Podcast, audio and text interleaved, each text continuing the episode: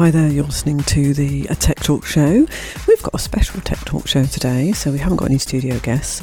We've got our roving reporter, Steve Griffiths, who visited Innovate UK NEC Birmingham the other week and um, met some incredible innovative new companies there.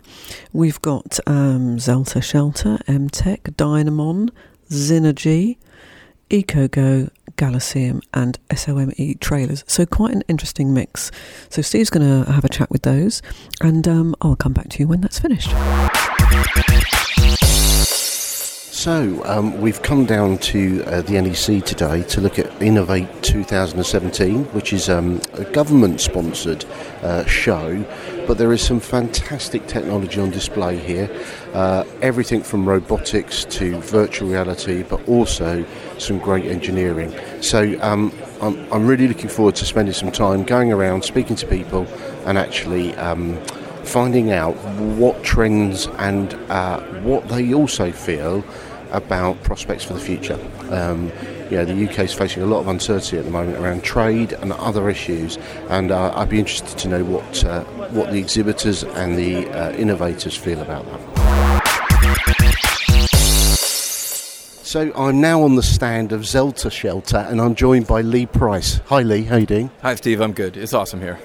I mean, um, we're looking at your display, and you've got a fantastically bright quite technical, I think, uh, shelter. Tell us a little bit about it. Indeed. Uh, Zelter Shelter is a wearable personal shelter. Uh, it's inflatable, so you don't need any poles or ropes. Um, it just supports itself. It's, it's, what is it? It's different. Is it not a tent? Is it not a poncho? It's it's, it's a Zelter. It's the name I come up with, right? Um, yeah, basically this is it. It's it's done on the back of my personal background experience doing extreme camping in Western Canada in the rainforests and by the rivers. Um, so I've come back years later as, a, as an industrial designer and used you know my design might and uh, I guess technological solutions for the stuff I faced back in the day. Uh, so now we've got this this awesome garment that you can wear uh, and turn into a tent if you want, or just use a tent or just wear it. It's, it's a new thing. So it's uh, triangular in shape and it's uh, almost pyramidal in terms of its shape for a shelter. Um, it's probably about two meters long by about a meter wide. Yeah, two and a half meters long. I'm six foot four, and it fits me just comfortably. There's enough room for everything. Yeah, uh, it looks extremely lightweight. Yeah, it is. Just over a kilo. And so uh, you wear it as a poncho or some form of wearable jacket. Yeah, the nice it's a, it's a flat pattern that's just elegant. It'll it'll fit over you like a poncho and hook around you, and it fit anybody's kind of size or shape. Um, and then you can you can unhook it, and the same pattern will enclose you like a nice little triangular tent. It's a it's a sturdy, nice little form, and, and I'm pretty happy with it. So um, the fabric is uh, feels like a nylon polypropylene type thing. You might be right okay, that's a secret, is yeah, it? It's an, it's an, absolutely waterproof material. It's a light nylon. It's also breathable. So if you spend the night in one, you're not going to be covered in condensation and sweat and breath. Yeah, which is the normal uh, problem with a with a cheap tent. Yeah, that's right. Yeah, so it's uh, we I found the right people to make it. They they make rescue gear for the Navy, airlines. It's, this is a top quality product. Everything seam sealed. Uh, it's this it's excellent. It's done to a really high level. It's more expensive than a cheap tent and cheaper than an expensive raincoat. I guess you get all this nice utility and, and yeah. the technology is there to, to protect yeah. you. So tell us a, a, little bit about the idea in terms of what first of all prompted you to use inflation. Is that something that you went to straight away, or is it you know the fifth, tenth, twentieth iteration? Oh no, not the twentieth. No, early on, I started drawing the concepts and thinking about how I'd make it, and I had this kind of shape done with poles and little archways and stuff, and I thought, hmm, and you got to wear it. Where do you put them? Where do you take it apart? You thread it around. People, no, inflatable, flat, textile, fold, soft. That's it. So then I went and, and hacked the parts. I hacked a place that. Uh, they make, I guess, folding kayaks, inflatable boats, and I, I got some bladders made up to spec there. Uh, and then the, the rest is the rest is history. Really, it just combined a few bits of technology that would be otherwise different. I did it. The original idea came many years ago. To be honest, I've sat on it. It stayed over time and, and remained a good idea, and I've just started more recently developing it. So this is this is how I got here. I mean, um, the the bladders uh, they look like they just slide into pockets. Is that correct? So far, right now, yeah. Yeah. yeah. And how how does does the wearer inflate the bladder? Are you just blowing up by mouth, or it's a little screw lock valve. So you blow up by valve, uh, by mouth. Yeah, yeah. Just blow into the tube. It's the same. Uh, it's the same inflation stem that you see on every life jacket whenever you get an airplane. I found yeah, yeah, just yeah, quite simple. Yeah, grab the red thing to top up, says the pretty guy. That's right. I mean, um, big market. You're, you're aiming at a huge. Is it more adventure or is it a hugely vast market, different sectors really? Yeah, outdoor recreation is a huge market, and you know to capture a little bit of that, that would be great. I, I, think there's three kind of main users for my thing. I'd say it's the people into the outdoor recreation, folks out there camping, hunting, wild camping, fishing, bushcraft, or you know just out for fun, right? Also, I mean, professionals who might have their job that takes them outdoors, keep one of the Land Rover. They may, may work for utilities or mining or exploration or NGOs, you know, responders and stuff. Um, or also too, just safety and preparedness use. So folks that might have an emergency kit getting ready, uh, maybe keep one in the car, road safety, you know, that kind of thing. Um, also, you know, when it's when it's done right for a charity where appropriate, you know, you, you could have things that uh, that would distribute these in bulk.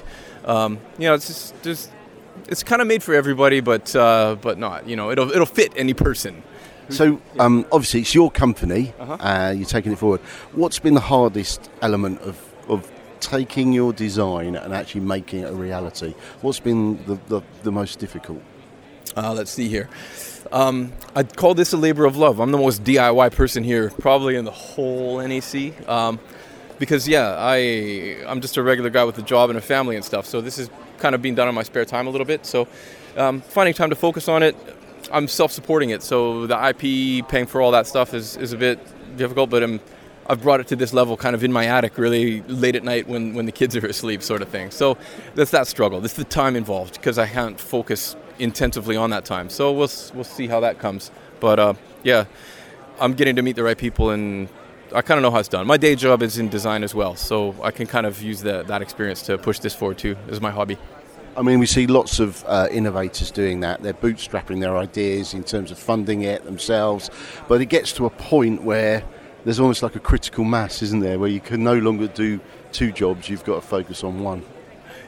Yes, but uh, yeah, we'll see. I mean, uh, the way this I'd like to sell is probably through distributors as a bit of a, a, thing that I can can do that. It's it's a little bit beyond my means to go and buy ten thousand of them and then flog them and handle returns and, and, and, all that. So it's something I'd like to kind of tick over in the background for a while because uh, you know I can I can do this while other folks are out there watching TV or surfing the internet. You know, I'm not I'm not watching Coronation Street. You know, I'm I'm here inventing. Yeah, absolutely. So you're not going to stop me. It'll be painting or something else. And I assume one of the most crucial bits of your business model is protecting your idea. Yeah, absolutely. So I'm here publicly disclosing all my awesomeness. Um, it's brutal. It's the PR. No, but yeah, it, is. It's because uh, you know I've paid for all the IP myself. You know, it's uh, you, you, that's a whack. You take it seriously when you're when you're doing that. But it's what you have to do because again, if I'm making things abroad, if I want to sell it abroad, you need patents in place, you need trademarks or you know registered designs. So I've, I've gone out and done all that stuff, and now uh, man, I'm on a mission to recoup it. yeah, that's no exactly right. Yeah, no way back, man. I got kids to feed. yeah, wife to feed, kids to feed, and everything else. I mean, it is. I mean, I'm looking at the folded item. I mean, it's really compact. It's the size of a very, very small tent. It would just fit nicely in a backpack or anything like. It's, it's almost like a ground mat, really, isn't it? Yeah, yeah, it is. It's like a small tarp. You know, if I fit a couple in my pack. In addition to being a, you know, on you or as a tent, you can spread it out and use it like a tarp. It's got all the grommets and tie down points for everything. So people, you know, you might have it as a tarp over top of your poncho, for instance, or I should say your hammock. So it's this nice piece of utility. Again, I've kind of been there, done that in the outdoors. Uh, and I've come up with this kind of interesting form that's that's multi-shapeable and yeah, you, it is unique. It's absolutely unique. You need to check it out. www.zeltershelter.com. So give me that again. Zeltershelter.com. Zelter Shelter. It's the only one that shows up on any of these searches. Yeah. Fantastic. Well, thank you so much for spending the time to talk to us. Really enjoyed it. Cheers. You don't have to end the interview because I said my website, zeltershelter.com. we'll end it now, though, shall we? Cheers, mate. Thank you. Bye. So we've moved over to uh, speak to Graham Cox at Emteq. Now, Graham, um, we're looking at virtual reality glasses and wearables here. Tell us a little bit about the things you're producing and innovating. Absolutely. Um, so, Emteq is building uh, facial wearables, glasses that read your expression and emotion from directly from your face. So, reading the wearer's emotional state.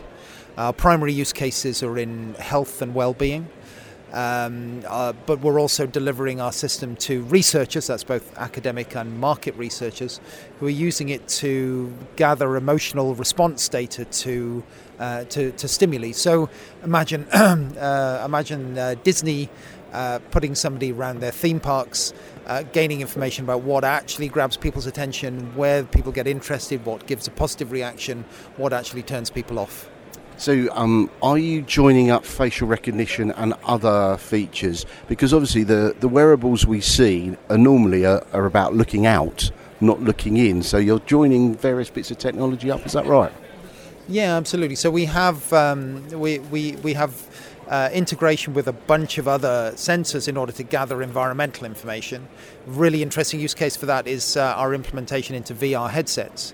Uh, because in virtual reality, obviously, the uh, you can control everything about the experience, and so the understanding of the emotional response you get is really important in uh, and really uh, provides very clear information about what the uh, what the what the person is uh, is responding to, what their the context of what they're dealing with. So. Um you talked about the research, and I can understand how researchers would want to know how people are responding to stimuli to either look at the effectiveness or look at a reaction.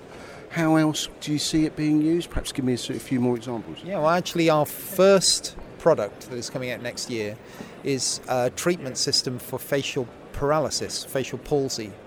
Um, so uh, it, when you when you get a facial paralysis, it tends to only affect one side of the face, and so our glasses are measuring the asymmetry, the difference in the quantity and direction of movement in one side of the face compared to the other. And we have an app on your mobile phone which gamifies the process of rehabilitation, of retraining your face to express in a symmetric manner. We're also with Innovate UK, uh, it's a live project at the moment, working with some uh, experts around the world to build a, uh, a treatment system into glasses that monitors the symptom levels of Parkinson's disease. Uh, and that is expression, uh, gait, and posture, and also uh, voice, tone, and volume. Our long term goal is to build a wearable pair of glasses that looks like an ordinary pair of glasses that monitors your mood across the day and provides information about the triggers that, that, that drive changes in your mood that will have direct and immediate benefit to people suffering from uh, uh, who are bipolar or suffer other mood disorders, but might actually provide really important information to all of us about what the stressors in, are in our life, what brings us up, what takes us down, and gives us actionable information that we can use to manage that. I mean, mine normally happens when I'm looking at my bank account on my phone or internet banking or something like that. But I mean, do you have a medical background? Is that what's prompted you to look at those fields? Or? Uh, I, I, don't have a medical background. I, have been working in artificial intelligence and machine learning for 25 years now. So uh, the last couple of years has been quite entertaining in seeing it suddenly uh, be recognised as the world changer that, that I've always believed it to be. But my business partner, Charles Nduka, is a facial surgeon. Uh, and he literally takes faces apart and puts them back together again for a living and provides that front end expertise that, uh, that has allowed us to put the hardware and the AI together to deliver what we have. And do you think um, we see lots of tech on the show, and it's it is fantastic where some of the VR and AR is going, but the market is just so massive. It's almost trying to bring it into to focus on an area first of all before you move on to other perhaps applications. Uh, have you taken a conscious decision to do that? Absolutely. So uh, ultimately, VR will find um, significant use cases in industry and also in consumer use. Augmented reality will become ultimately one of the biggest things in technology in the world around us, and my belief is that the smartphone eventually will migrate onto our faces. Uh, however, that's not going to happen for a few years yet. VR is currently in a little bit of a trough. Um, that is exactly as you said. That is why we're focused on direct single use case applications of the glasses with really hard, obvious markets and benefits to the wearers. So, our medical use cases and our research use cases provide us with a way to commercialize our technology, uh, de- deliver revenue, build our capabilities, and uh, wait for the augmented reality wave to hit in a few years' time. I mean, it's amazing technology, it really is, and, and it, it will only get um, more miniaturized as, as things go on, yeah? Uh, yes, absolutely. We're still early stage. So the company's been going two years. Uh, we've been funded by the excellent support from organisations like Innovate UK and also the National Institute of Health Research, and from uh, founder funds to date. We are uh, ha- we have delivered a, a, raft of patents, prototype systems that demonstrate the, that demonstrated in action. We have a clear route to productization next year, but it's going to take some more money from where we are in order to really commercialize and hit the market that we know we can and um, I'm raising money at the moment. Are you? So you're going through a crowdfunding or some other mechanism? Uh, I'm raising a seed round, uh, and we're looking. Uh, we, we, are EIS applicable, and I'm looking at a mixture of high net worths and funds to fill that round um, in the next three months.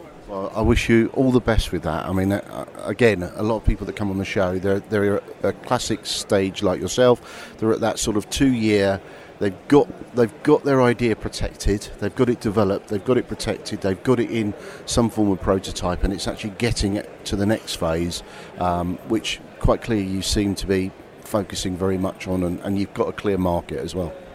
Yeah, I think it's crucially important not to try and change the world on version one. Uh, and having a defined market in our medical and health space gives us a place that we can start where we will be delivering units in the hundreds uh, in the first few months of operation and scaling that up. Taking that out to the North American market and looking at our longer term products, which have a mass market opportunity, which will come out in later years. And I think that's the only way to deliver this kind of technology. Graham, thank you very much for talking to us. I mean, it's been great to hear about UK based technology and innovation and in a very important field as well. So, thank you for that. Um, we always finish uh, where can people get more inf- information about your funding round and also uh, your company? Um, well, please come to our website. That is emteq.net. That's E M T E Q.net. Uh, there is a contact form on the website. Please do get in touch. Thank you ever so much. Thanks for joining us. So I'm now talking to Angus from Dynamon. Now, uh, efficiency in logistical movement is really important, isn't it, for companies? Not just to make their logistical product cheaper, but actually about environmental protection as well, isn't it? Uh, yes, that's correct. Um, uh, logistics is one of the most important industries in uh, the country. Everything we buy uh, moves on a truck, and therefore the cost and environmental impact of, uh, of everything that we're buying is affected by the efficiency of logistics. Uh, we rely very heavily on road haulage in the UK and throughout Europe for moving goods uh, around the country. And um, logistics companies are actually um, not very well trained around the complexities of running an efficient fleet they typically focus on uh, improving reliability and being on time. And so, what we're doing is we're helping the industry really drill down into the performance of their vehicles and identifying efficiency improvements. So, tell me a little about we're, we're looking at a screen which has got a, a picture of the UK and uh, the main road networks, showed in different colours. So, the, I assume the more denser and higher uh, traffic areas are shown in the redder colours. Is that right? So we've collected over uh, 100 million miles of data to measure the performance of the logistics companies that we're working with. And um, the red areas are where most of their movements are occurring. And you can see that the bluer areas is where they're spending less of their time, but they go out to these fringes as well. Um, the solutions, the efficiency solutions uh, for uh, um, logistics companies varies depending on how they use their, their vehicles. So this map demonstrates that we have to provide solutions for companies with a vast range of operations. So if you're a supermarket chain going from A to B between uh, warehouses, it might be quite a, um, a, specific vehicle use case. So then we can optimize that vehicle very to a very exact nature. We might be improving the aerodynamics of that vehicle, uh, enabling them to buy the, the perfect set of tires to minimize costs. Uh, and then also for them to tune the weight of the vehicle. They could buy a lightweight trailer, for example, which will reduce the uh, fuel consumed when that vehicle is driving up and down hills, and also the, the fuel consumed due to the tyres. Because we do see a lot of logistical fleets tend to just rely on one one particular vehicle with a trailer, regardless of whether it's multi-drop. Uh, warehouse to warehouse or warehouse to uh, end point of sort of point of sale. And, and what you're doing is suggesting that actually by collecting more data, they can tailor things in a little bit more efficient way. That's correct. We want to help the industry tailor and optimize their vehicles. Um, they, they currently uh, they're experts in buying vehicles and running vehicles reliably. We're experts in efficiency and the physics of what's going on. And by combining that with the data that they already have for, the, for their vehicles, that's telematics data, we can then provide very specific recommendations automatically on our online dashboard as to what they can do to save to save fuel. And it's very it's very targeted. It's literally if you do this specific thing to your vehicle, you will save this amount of fuel uh, and this amount of carbon dioxide emissions per year. And that's really important to companies um, that are operating on tiny margins. And so the reason we're targeting this industry is because we can help them uh, reduce their costs, but also improve their profit margins and, um, and reduce the impact they have on their, their environment. So, talking about the technology, obviously, uh, the first thing is to record the data. I assume you've got some form of black box type device that is fixed into the vehicle, or are you using existing uh, outputs from the vehicle? So we don't put any physical black box in the vehicle. We, um, luckily, most te- um, logistics companies uh, collect the data already. So they've, they've got this data, they're just not fully utilizing it. So we can connect to that. We've spent um, put quite a lot of effort into developing software to collect to connect to a number of data platforms, and we suck all this data into our central uh, analysis platform, and um, we feed that back uh, to the logistics companies in a way that is very intuitive, um, so, so, that it's very easy for them to make decisions around uh, optimizing their fleet. So um, we talk a little bit about on the on the screen we've got a section around uh, aerodynamics. So explain to me how you would take the raw data and know that improvements in aerodynamics would help a particular route or a particular vehicle.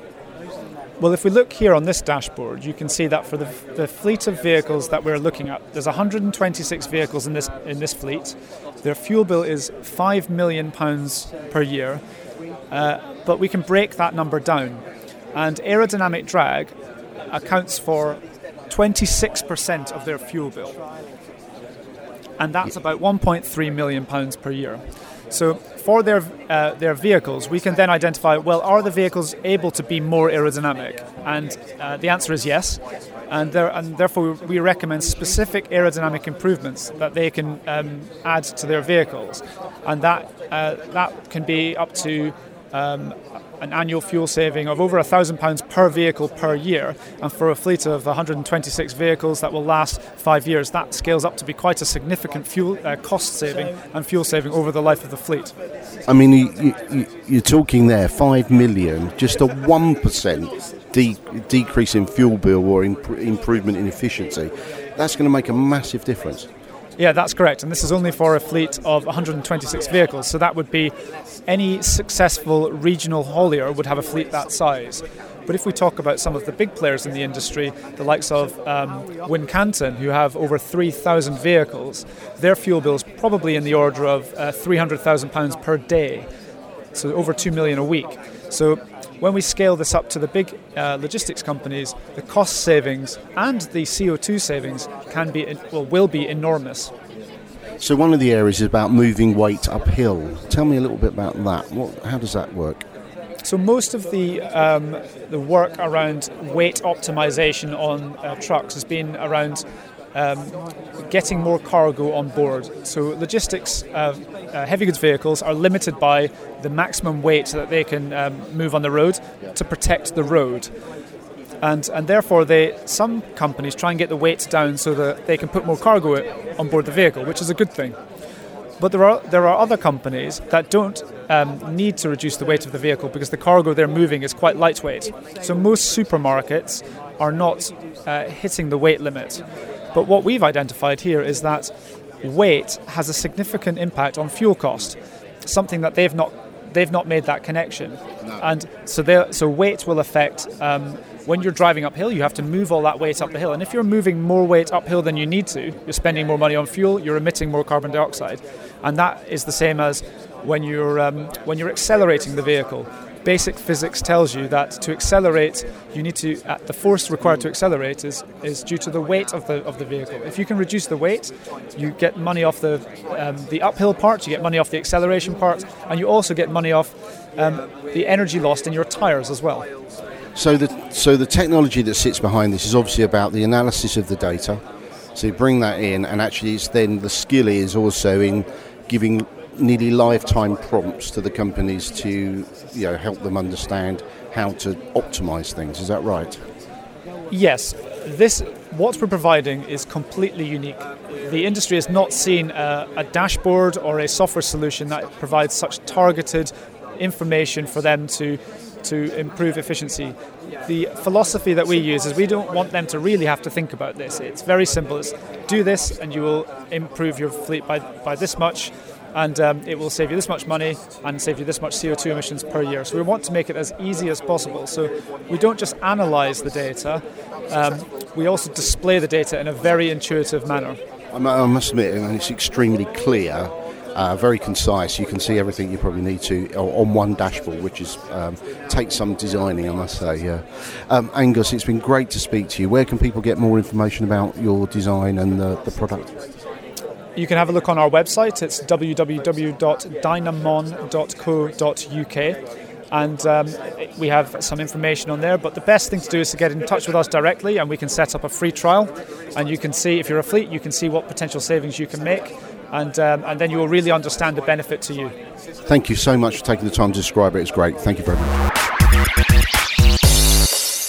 So we're now going to talk about all things battery. I'm with Pratesh from Zinergy, and we're on the Innovate UK area.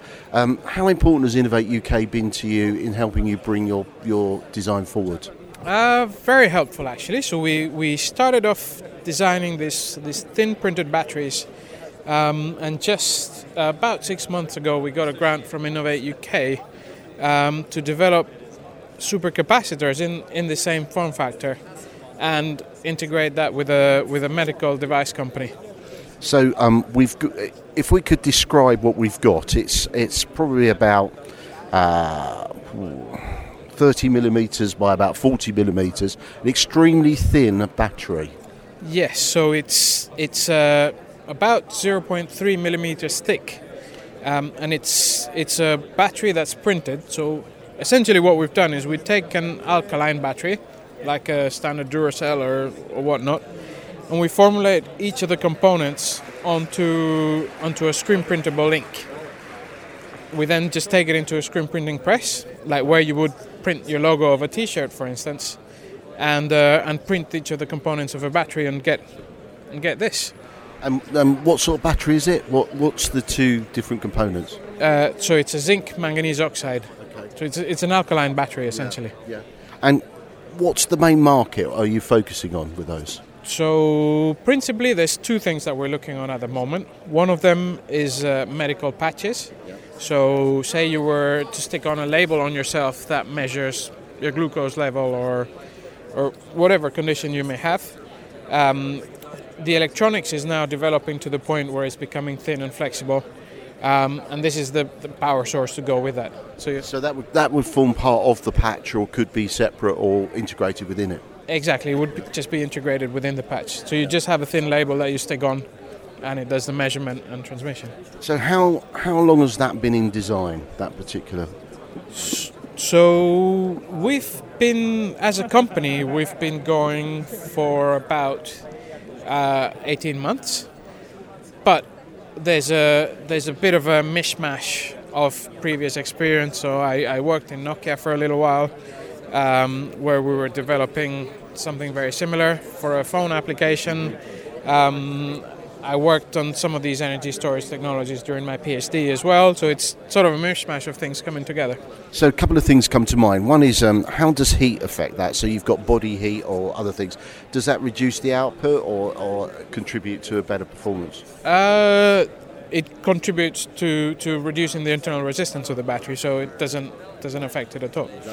And um, how how long will that last in terms of its uh, duration?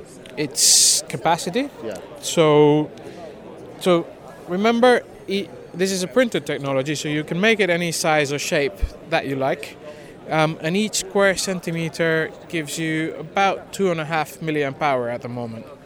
Um, and to put that into perspective, say if you were if you're running a, a temperature sensing patch uh, that you stick on your skin, um, which was measuring your body temperature every minute or something, and sending that on a Bluetooth signal to your phone, this would last for about two or three days on one of these batteries.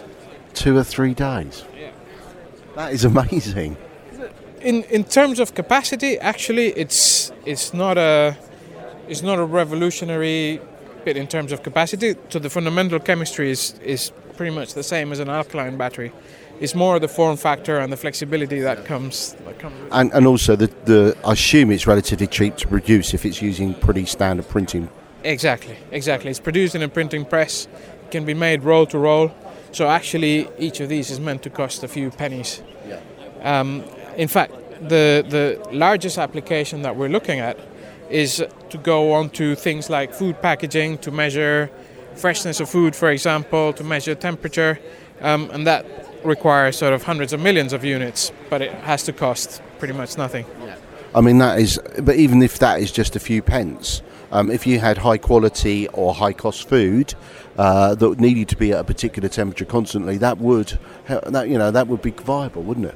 Exactly, exactly. And we're already working with someone in the pharma industry for, for precisely that reason. And not just that, obviously, I think you've got drug, uh, drugs have to be sometimes kept or recorded at a set temperature, so that there's another market there as well. Exactly right, exactly right. And that's that's exactly where we started working at the moment. And how hard has it been, uh, you know, um, to take your idea and convert it into a commercially viable and, and just all of the stuff around setting up company, uh, obtaining grants, managing that process, you know, it's hard, yeah? Way harder than I imagined. So when it started off, we thought by this by this time we'd be selling millions already and we'd have a plant running. Um, it's taken a bit more effort than we thought for sure, but but having said that, if you look back from a year ago, we've definitely come a long way. Yeah, I mean, it's a great product, and actually, um, I haven't seen many, there's, there's not many others like that around, eh? There's there's two or three companies dotted around the planet trying to do the same thing. Uh, we like to believe we're, as far as I know, we're the thinnest battery in the world. Um, we like to believe that we're doing it better or cheaper, but that remains to be seen. Well, I wish you all the best for the future. Uh, tell us where you can get more information on your product from. Uh, you can take a look at our website www.zinergy-power.com uh, or contact us anytime. Great to speak to you. Thank you ever so much for um, talking about your innovation. Uh, it's been great to, to hear what you're doing. Thank you ever so much. So I'm at a great display here with Pablo from EcoGo. Pablo, could you just explain? We've we've got a moving wheel in a, in a box with some electronics. What what actually is it? Hi Steve, it's an axial flux motor. Now most electric motors are based on radial flux design and the, when, when, when I talk about radial flux design it's really the flux field that's generated between the electric coils and the permanent magnets. So in axial flux design we flip them by 90 degrees. So, uh, normal electric motor works by a magnetic field switching on and off, turns the, the central rotor around. So, what's different to, explain exactly what's different with yours? Yeah, well, what di- what's different to ours is really where, the way we've got the, the magnets mounted on the side, because that then means that compared to traditional radial flux motors, we can start building the motor right from the inner diameter going outwards. On the radial flux machine, you'd be going from the outer diameter inside. You're then limited how far you can go, and you end up with a very large void, which isn't actually doing anything like that. So, in applications where our motor is more applica- uh, useful, is typically when the ratio of length of the motor to the diameter is greater than one to two because then then you can start building very very compact motors. So these two motors I've got here, they both come out of electric golf trolleys. This one is a radial flux motor. That's our axial flux motor. Our axial flux motor, you can't hear but you can see, is a lot smaller. Now it's the same same sort of output, and it's a lot smaller because we can start building right from the outside. So this radial flux motor here is about 80% air and 20% motor. In our motor, it's 20% air and 80% motor. So um, we've got two motors in front of us. One is probably about 200 millimeters diameter, and the one from uh, EcoGo is at least mm, 40% smaller, I'd say. Yes, yeah, that's fair. And the um, the the sort of standard motor we're looking at the the a lot larger. Most of the internal spokes of the, the rotor are actually just air. It's all it is is supporting a ring of of uh, magnets, electromagnets, which are switched on and off. So uh, yeah, I can see what you've done and, and how it's brought the size of the the motor down. So tell us some of the applications where you're looking to um, deploy your technology. Yeah, applications are personal mobility applications, typically ones that are low speed, high torque. Uh, and because we're looking at batteries, you always need very efficient motors. So that's another advantage we've got compared to radial flux motors. If I just uh, talk about the, the coils here for a moment, they are wound using a, a needle wind machine. So the needle's got to be go in and out past the coil to wind the copper. So you then end up with large gaps in between the individual poles because the needle has to go through. So as a result, your fill factor is only about 40%. Now, if I just get uh, my my little coil out. So just to describe that, basically what we've got is a complete ring of a number of uh, uh, wound elements of the rotor, and they've got a copper wire which is round wound round each one, and there must be probably upwards of 30 to 40 of them uh, positioned around the outside of the rotor ring. We're now going to look at the ones that are in the Eco um, EcoGo motor. Yeah, so we've we've got these, and they're wound off the motor. It means that we get a fill factor of about 80 to 90 percent because all the available space is wound with copper wire. So then, when you come to assemble the motor, all available space has been used for your wire, and typically the losses are generated in the winding. So because we've got more wire in there, thicker wire, there's the resistance is a lot lower. So compared to a traditional radial flux design, the efficiency savings are around the 25% mark. So not only is the you've got about a 40% saving on size, you've got another efficiency which is about 20% efficiency improvement. Yes, yeah, electrically, yes, yeah. So it means you can you can have uh, smaller batteries, or you get a, gr- a greater distance Yeah, from it. And because we, I think the thing is we hear a lot about improving battery technology to make things last longer or be more efficient, but actually it's the draw on the battery that is another area of focus. Yeah. Yes, yeah. So with, with our sort of technology, you're getting a massive improvement, really, 25%. Whereas current battery technologies, I think the next sort of five to ten years, you're looking at, you know, you'd be lucky to get a 10% improvement. Yeah. That's great. So, um, how long you been designing uh, the actual product, and, and how far are you on that journey?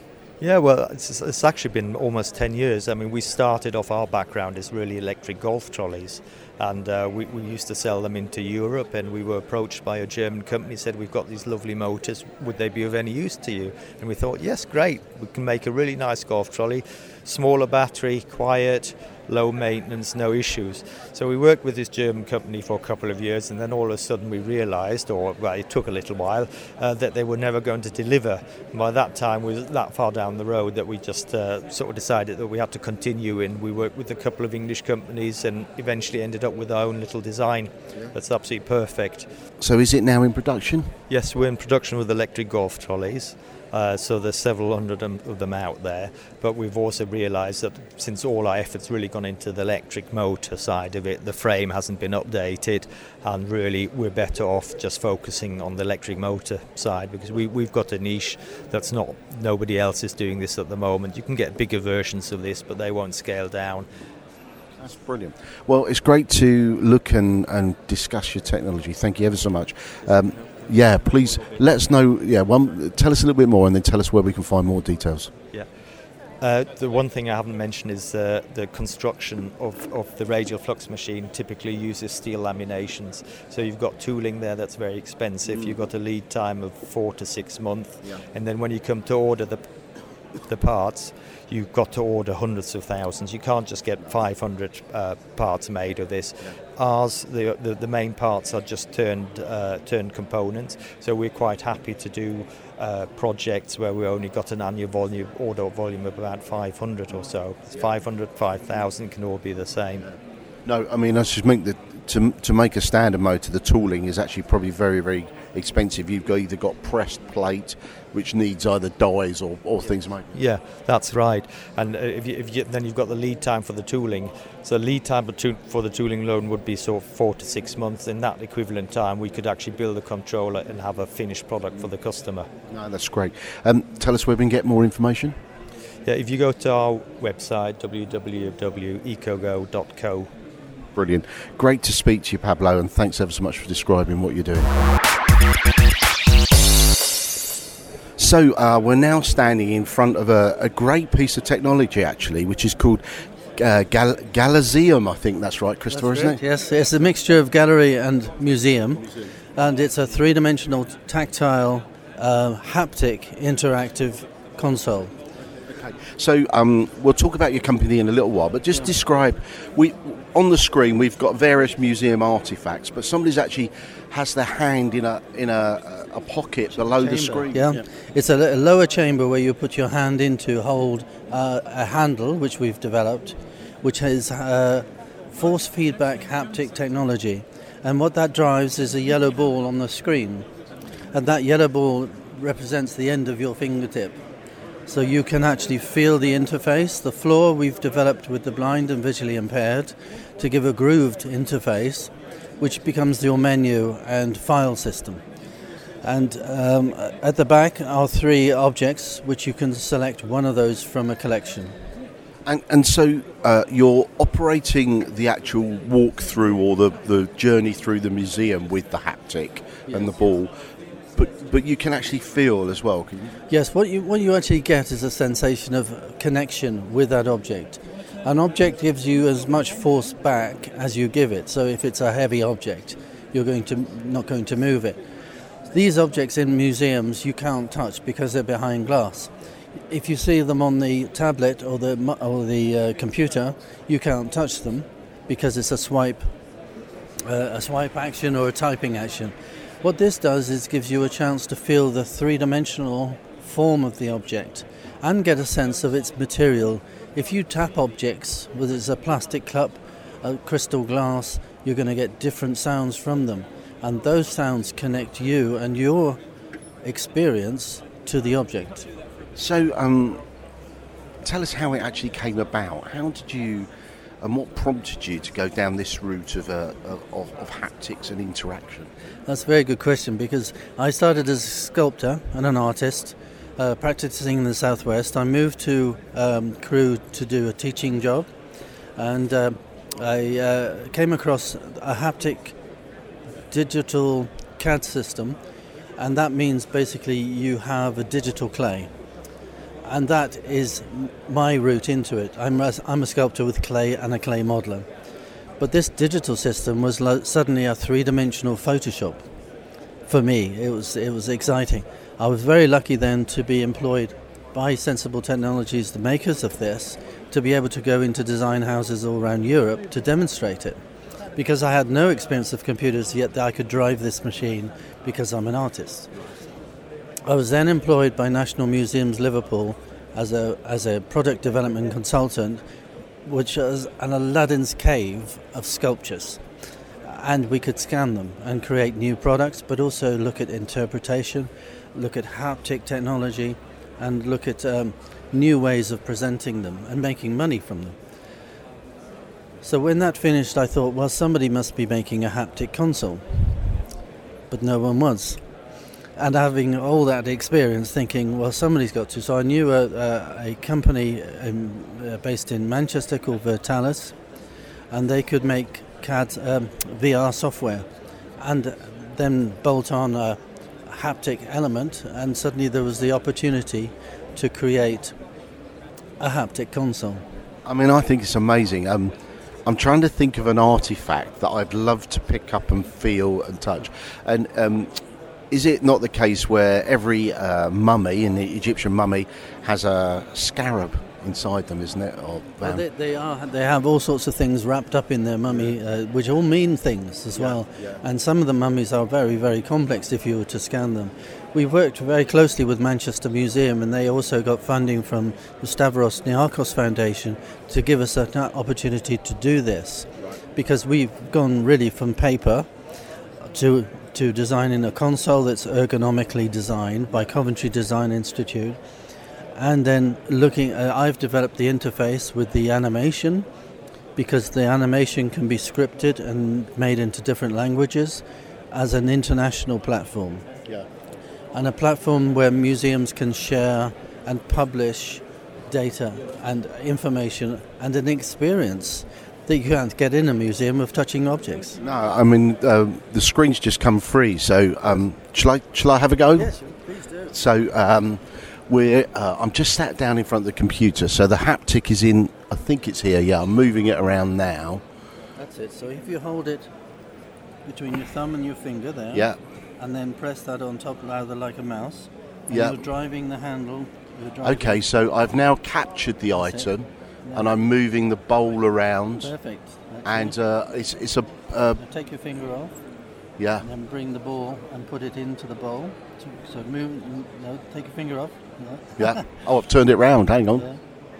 Right. That's it. That is, that's it. So just move the, the ball towards the object. You see the shadow meets it. Yeah. Now you should be able to feel that surface just by rolling gently side to side. The ball will influence. So I'm now feeling the inside of this. It's a hippo bowl, which is circa 2750 BC, and um, I can actually feel inside and outside. And I move the ball in, and I, I've actually got. I can feel it. I can actually feel the the, the ball. Yeah, and I'm actually inside the bowl. Yeah, What you've actually got to do is let the bowl influence you. yeah, Okay? So, in other words, let it tell you the shape it is.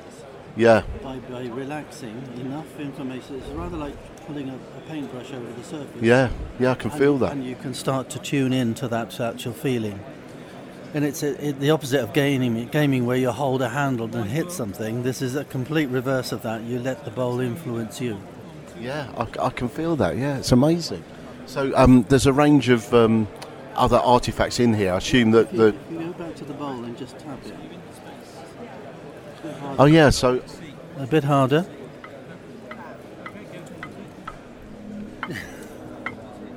that's me tapping a uh, 270, 2750 BC hippo bowl, Nearly 5,000 years old, yes. and it makes a noise. Look at that. That's amazing. Well, um, where can we find more information about what we're doing? So, uh, what you're doing. I've got uh, a website at uh,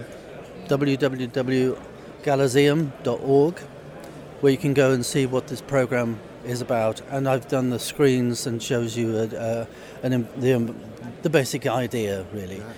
Um, but the next thing, I'm here at Innovate um, after seven years to try and get the next stage. This is an idea that's developed for this seven years. It's, a, it's bringing haptics into the public domain, but now there's an opportunity to create this haptic platform, not just for not just for um, uh, museums, but for education, for product promotion, for education. But it also is more inclusive because we worked with the visually impaired, with Henshaw's Society for the Blind in Manchester, who've been fabulous, but also for access.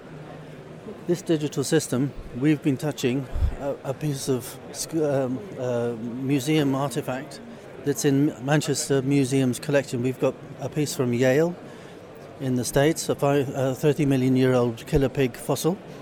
And we've got a piece from uh, Belvedere in Austria and a piece from the British Museum. So it, it, you can be sitting here and experiencing museum pieces that you can't experience in their museum as if it's right in front of you. And you're actually feeling, touching, tapping, engaging with that particular You're actually item. connected to that object, and that's really the whole thing about it, about it. If you think of the word museum, it's about muse and really that object comes up and you muse, you think about it in many different ways. No, it's amazing. Thank you so much for speaking to us. Really enjoyed that. Christopher, where can people get more information once more? Great. Thank you ever so much for joining us. Thank you. Well, we're standing next to a huge uh, HGV vehicle, LGV I think they're called now, and I'm joined by Pauline Dawes from SOMI Trailers, yeah? That's correct. Nice to meet you. Nice to meet you. So, um, describe what you've been on a, a huge journey for about 10, 7, 10 years. How, how did it start in terms of designing this trailer and how have you got it now to, to such an excellent design? Well, first of all, thank you for that. Um, I was working in a company as a logistics director with a lot of people, driving down the motorway one day. We were stuck in the traffic, looked either side and could see underneath the trailers, and suddenly thought, why aren't we using that space underneath? Four million pounds, 10 years, 22 patents, and a second mortgage later, we've now finished the trailer, and we're delighted to bring it here to the show. So, um, this is a final, final design. I assume there were many, many prototypes before this. Well, this is number eight. Numbers one to six were prototypes, but the last two have actually been production models, so this has been made elsewhere. So, describe to me um, obviously, we all know that between the tractor and the rear axles, there's this void or unused space in a trailer. So, describe to me how you've actually used that and, and assisted with loading and unloading. Okay. What I realised was that we could carry a third extra if we utilise that space. And the way that we do it is we drop a deck down in the centre. And then at the rear, there's two decks and they're nested. The top deck lifts up and engages in some internal walls and it goes forward like a capital H to form a second layer in the middle. So if you can imagine, you've got eight pallets at the front and then a double stack, each on a deck in the middle, and then 10 pallets at the back. So, um, obviously, uh, what, what effectively what you're doing is you load the you load the front two thirds of the trailer. It then using airbags, I think that's correct. It will drop the load into the void. You then put another load over the top of it. That's correct. We slide across, yeah. and that's what's very different from any of the trailers. And the reason this is important is it saves about £100,000 a year for every SOMI trailer on the road and 150 tonnes of CO2. Because, I mean, basically, for you're, you're getting three journeys for the price of four, or would have been for something like that, isn't it? That, that is exactly right. Yeah. And if you can think in terms of traffic, if half the goods in the UK use SOMIs and about three quarters could, you could take a line of traffic part round the M25 in a whole circle off the road every day and still deliver all the goods. Now there are double deck trailers around at the moment, aren't there, that, that, that, do that? But I assume that they, they use either hydraulic lift systems or other quite heavy technology. Is that right? Um, the thing about the UK, or rather England, Scotland, and Wales, is there is no law about the height that you can go to. So these huge double deck trailers that you see have just one deck inside, and yes, they, they are big. The reason our trailer is different is that we only go to four metres high. So you can use existing trucks, existing loading bays, and it's available to use in the whole of Europe, US, and Asia. This makes it a fantastic export product. Now, um, innovation is always difficult, and I know you've been recognised. This is uh, this is a, a, great thing as well. Is that um, through Innovate UK, you, Pauline, uh, have been put forward for an award and received an award this year. Is that right? I'm very lucky. I won the UK Women in Innovation Award for manufacturing and materials. And this money has been amazing. It's allowed me to go to the States, where we've had a fabulous response, and they're coming across to see how we do the trailers. Uh, it's also enabled me to come, for example, to this show because it's quite expensive carrying a, a truck and trailer backwards and forwards. Um, but we've got um, trials booked with different people. And for example, the head of technology at Ocado today has said they're very excited about the SOMI trailer. It's wonderful to see other people enthusiastic about my baby, which is actually now a teenager. yeah, that's right. Um, some of the other things, obviously, you're looking at overseas R&D and trying to engage there. How important has Innovate UK been to that for you? And, and how important have the grants and the funding that's been available um, assisted you? Uh, massively. It would have been impossible otherwise. And it's not just about the money, it's about the advice. We're a very small company. For example, we won the IGD Supply Chain Excellence Award, and a small company with five people in it beat Asda, Nestle, and Mars in the final. Now, that wouldn't have happened if I hadn't had some good advice. And they've given me a mentor as well who's been wonderful. So I would say to anybody who's got any ideas, and especially you girls out there, just go for it. Take your idea, uh, go see some of the government people, and just see how far you can get because it is a great ride. No, that's amazing. So, what next for you and your company? What are you looking at other than exports and, and around the world? I mean, I, I assume you've got an eye on Brexit negotiations and where that, that issue will end up. Um, that's a concern for everybody, isn't it? You can look at this two ways. Our trailer will be a lot cheaper. very, very true. Yeah, that's true. Um, and also, it, it, it may free up other markets to you, mightn't it? Oh, absolutely. Um, this product goes beyond any legislation that uh, involves Brexit. If you want to take one in four trucks and trailers off the, the, roads globally, for example, in America, take half a million trucks off the roads. To give you an idea of what that means, each household produces about five tons of CO2 a year. A truck, 450 tons. So for, say, a thousand trucks off the road, that's the equivalent of 900,000 houses worth of CO2. And that's just 1,000 trucks. So it, has got a big impact all around the world. Well, it's been great to speak to you. Um, SOMI Trailers uh, sounds. It is a fantastic design. I wish you all the best for the future. Just tell us where we can get more information. Well, if you look at the web, uh, somitrailers.com, to remember the name, it's same outside, more inside. Brilliant. Lovely to speak to you, Pauline, and I hope you enjoy the rest of the show. So there you have it. Um, there's some really interesting things happening in the UK at the moment, and uh, that's just a little sample at Innovate UK at uh, NEC Birmingham. Um, that was this week's special. Uh, we're back to the usual format next week. And don't forget, you can catch up on all our hundreds of podcasts on our website, which is Tech Talk Show uk. And if you want to have a little chat with us, why not uh, why not go onto Twitter and we're on at Tech Talk Show UK. We'd love to hear from you and uh, look forward to speaking with you next week. Bye now.